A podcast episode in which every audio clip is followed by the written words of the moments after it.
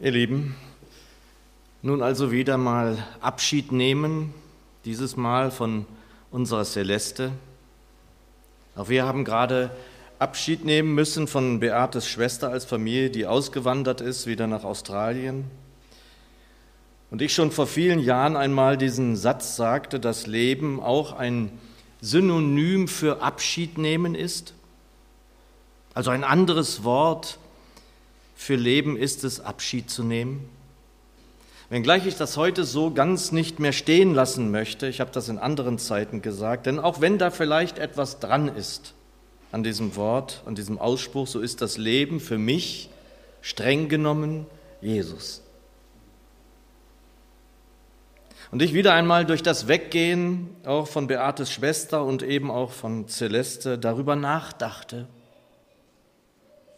darüber nachdachte auch, was denn eigentlich Zuhause bedeutet. Was macht ein Zuhause aus? Werden die, von denen wir uns jetzt verabschieden, Zuhause finden?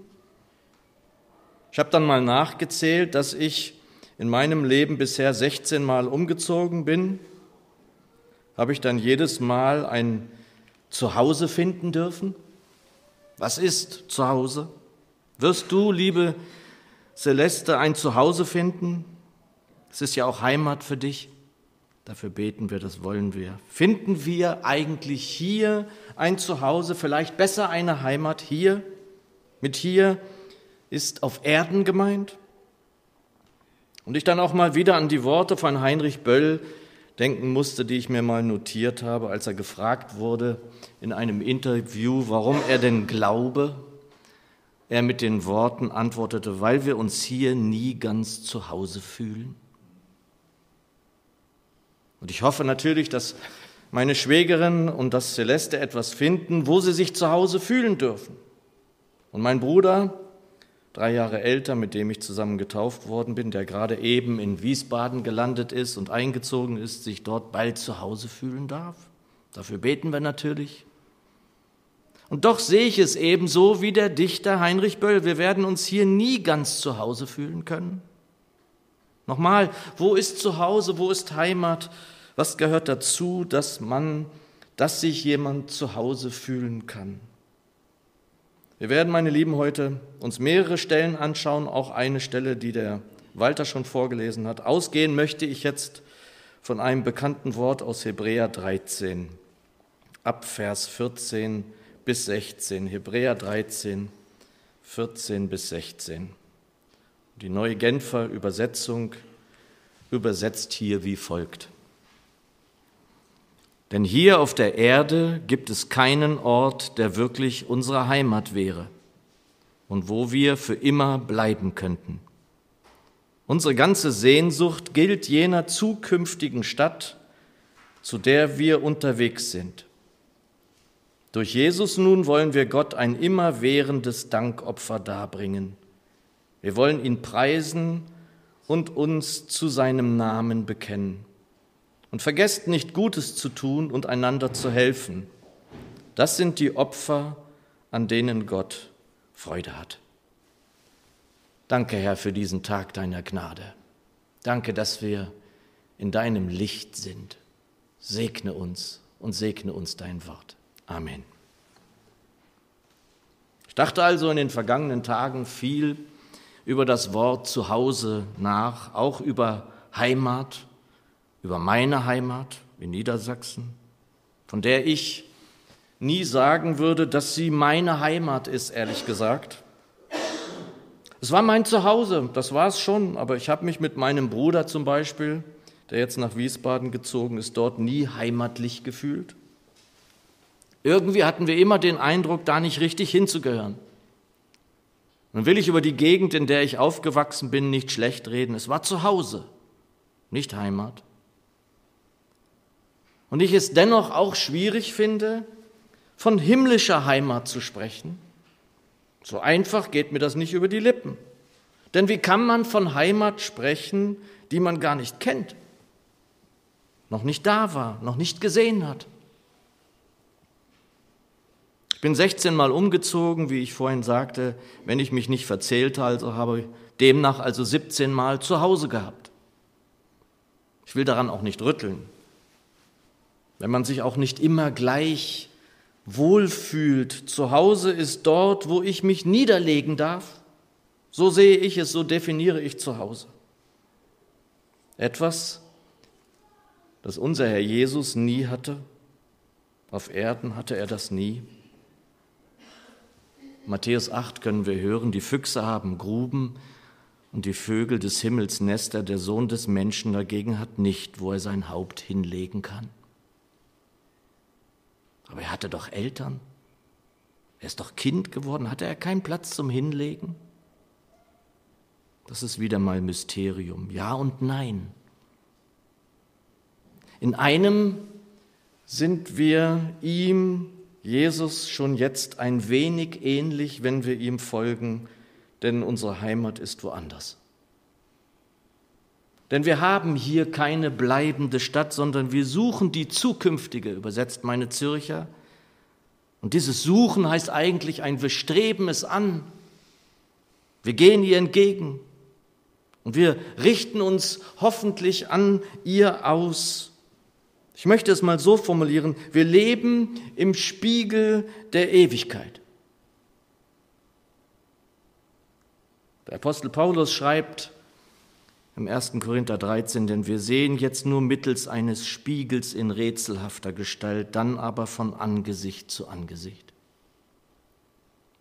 Noch einmal 17 zu Hause hatte ich, das letzte habe ich hier gerade oben drüber, aber was macht es aus?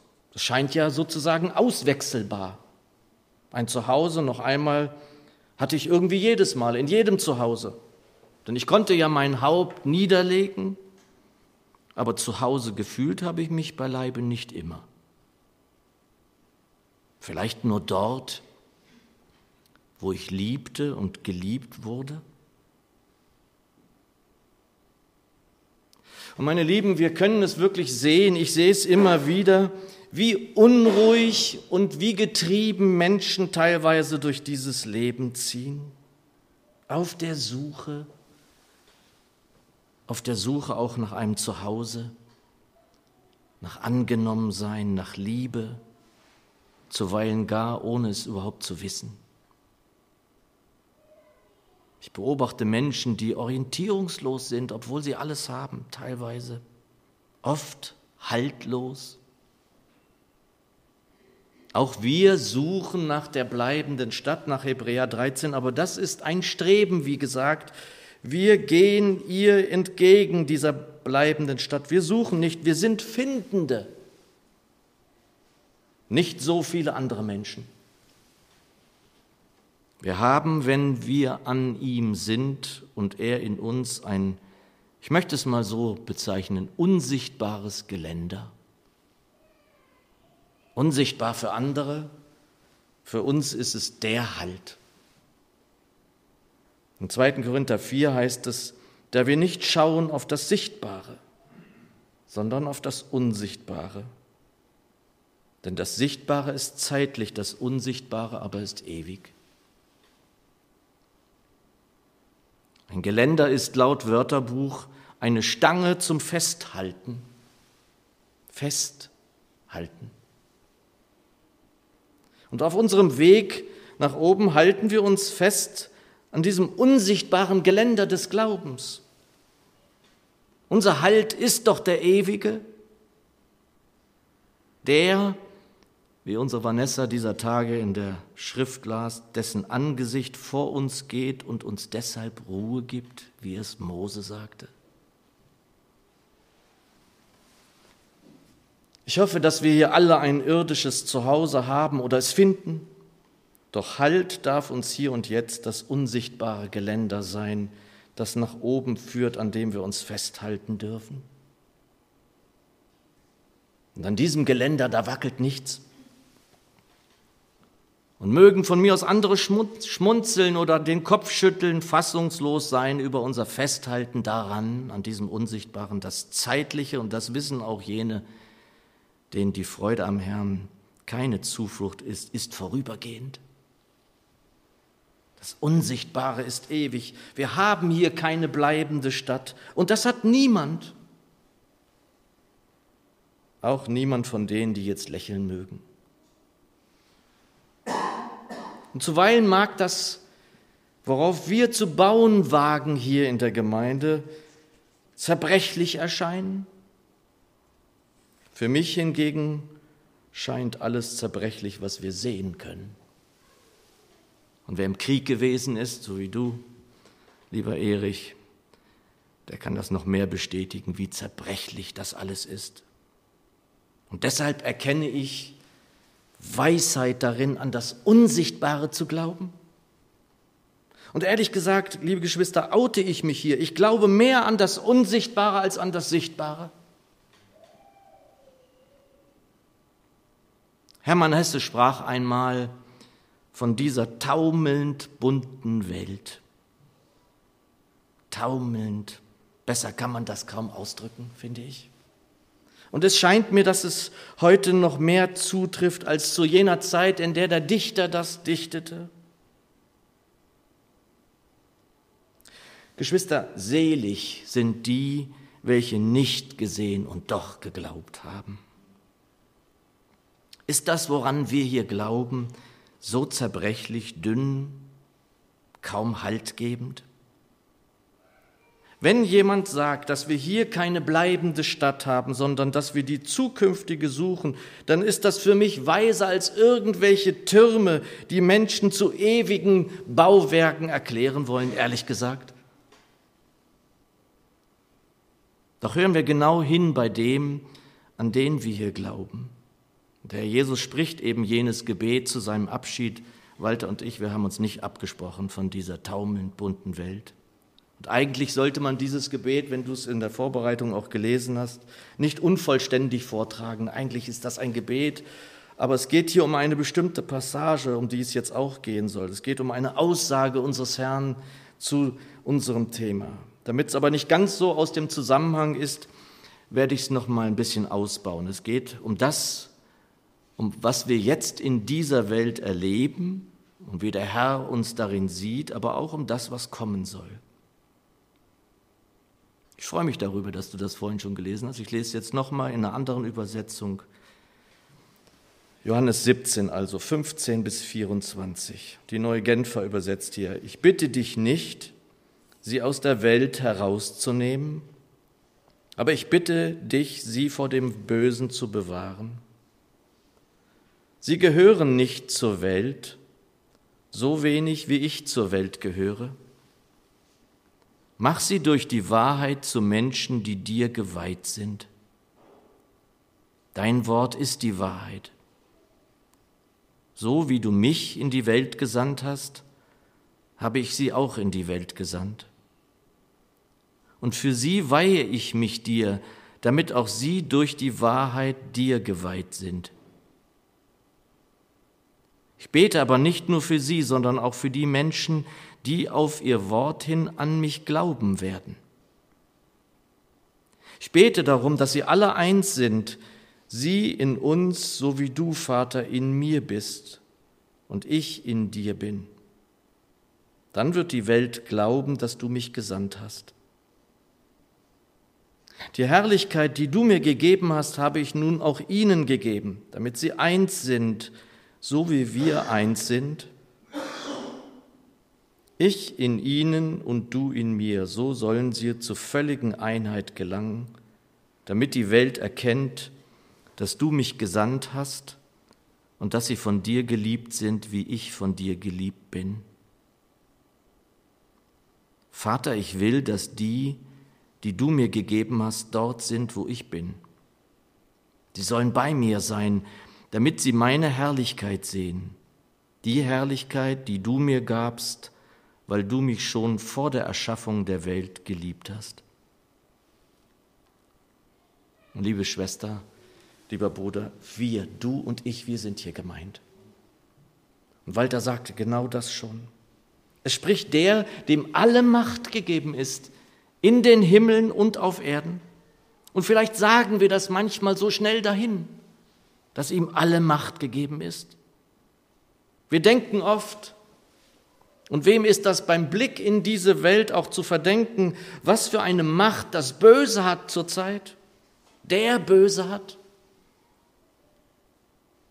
Und ich dann an ein Interview mit Corrie ten Bohm denken musste, in englischer Sprache übrigens. Sie war ja auch viel in den Vereinigten Staaten unterwegs, hielt dort Vorträge, äh, predigte dort und anderes. Und in diesem Interview sagte sie dann zu diesem Menschen, der sie interviewt hat, The power of the devil is limited. The power of Jesus is unlimited. Und das ist wunderbar. Das ist die Wahrheit. Die Macht des Bösen ist begrenzt. Die Macht Jesu ist ohne Grenzen. Glaubst du das?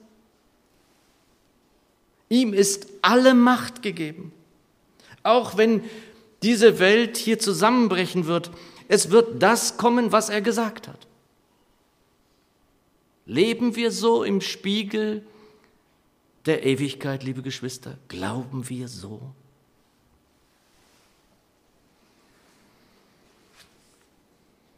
Vers 24, sie sollen bei mir sein, damit sie meine Herrlichkeit sehen. Die Herrlichkeit, die du mir gabst, weil du mich schon vor der Erschaffung der Welt geliebt hast. Wenn du an den glaubst, an dem, dem alle Macht gegeben ist, so kannst du gewiss sein, dass es genau so kommen wird. Und das ist kein Glaube an irgendeinen Himmel, den sich die ausdenken, um ihren Kindern zu erklären, wo Opa und Opa hingegangen sind. Das ist Leben im Spiegel der Ewigkeit des auferstandenen Herrn Jesus Christus, der den Tod überwunden hat, damit wir leben und seine Herrlichkeit sehen werden, ihn sehen werden. Glaubst du das? Unser Halt in dieser taumelnd bunten Welt ist dieses unsichtbare Geländer, das uns ihm ja auch räumlich immer näher bringen wird. Wir dürfen schon hier, wie Johannes Falk singt, nah am Himmel leben. Das dürfen wir durch seinen Leib, seine Gemeinde. Das dürfen wir auch deshalb, da wir froh sein können, dass der Herr zurückgegangen ist zum Vater, damit der Parakletos, der Beistand kommt, um in, in uns zu wohnen und uns an alles zu erinnern, was er sagte, unser Herr Jesus, so wie wir es jetzt tun, und um uns damit in alle Wahrheit zu führen. Doch wir wollen ihn doch hoffentlich auch einmal alle sehen, wie er ist, nicht wahr? Vater, ich will, dass die, die du mir gegeben hast, dort sind, wo ich bin Sie sollen bei mir sein, damit sie meine Herrlichkeit sehen, die Herrlichkeit, die du mir gabst, weil du mich schon vor der Erschaffung der Welt geliebt hast. Ja, wir dürfen uns hier alle zu Hause fühlen, das hoffe ich irgendwie auch. Wir dürfen uns daheim fühlen, hoffentlich einen Platz haben, auf dem wir unser Haupt zum Schlafen legen können, doch es ist nicht unsere bleibende Stadt. Sie ist vorübergehend. Hier ist die Freude am Herrn unsere Zuflucht, unsere Stärke. Auch die Freude darüber, dass unser Bürgerrecht in den Himmeln ist. Da muss ich mich nicht mehr drum bemühen. Da muss ich nicht zum Rathaus gehen. Das ist so. Die Freude daran, dass wir einmal da sein werden, wo er ist und das für immer. Ist uns diese Freude darüber manchmal anzusehen, abzuspüren eigentlich? In der Vorbereitung habe ich, als ich das alles gelesen habe, innerlich immer wieder gejubelt. In dieser taumelnd bunten Welt, in der ich mich ja nicht nur unwohl fühle, in der ich zuweilen ganz gerne lebe, aber auch ihm Ehre geben will, ihm geweiht sein will. Vers 15, Johannes 17. Ich bitte dich nicht, sie aus der Welt herauszunehmen, aber ich bitte dich, sie vor dem Bösen zu bewahren. Sie gehören nicht zur Welt, so wenig wie ich zur Welt gehöre. Mach sie durch die Wahrheit zu Menschen, die dir geweiht sind. Dein Wort ist die Wahrheit. So wie du mich in die Welt gesandt hast, habe ich auch sie in die Welt gesandt und für sie weihe ich mich dir, damit auch sie durch die Wahrheit dir geweiht sind. Und dennoch noch einmal, liebe Geschwister, wir gehören nicht hierher. Wir gehören nicht mehr zu dieser Welt. Wir werden jetzt auch noch nicht herausgenommen, da wir Licht sind und in der Wahrheit geheiligt sind für diese Welt. Wir sollen geheiligt werden in der Wahrheit für diese Welt, geweiht für den Herrn, so spricht es der Herr selbst, bis er wiederkommen wird. Wir dürfen alle ein Zuhause haben, einen Platz, an dem wir uns niederlegen dürfen.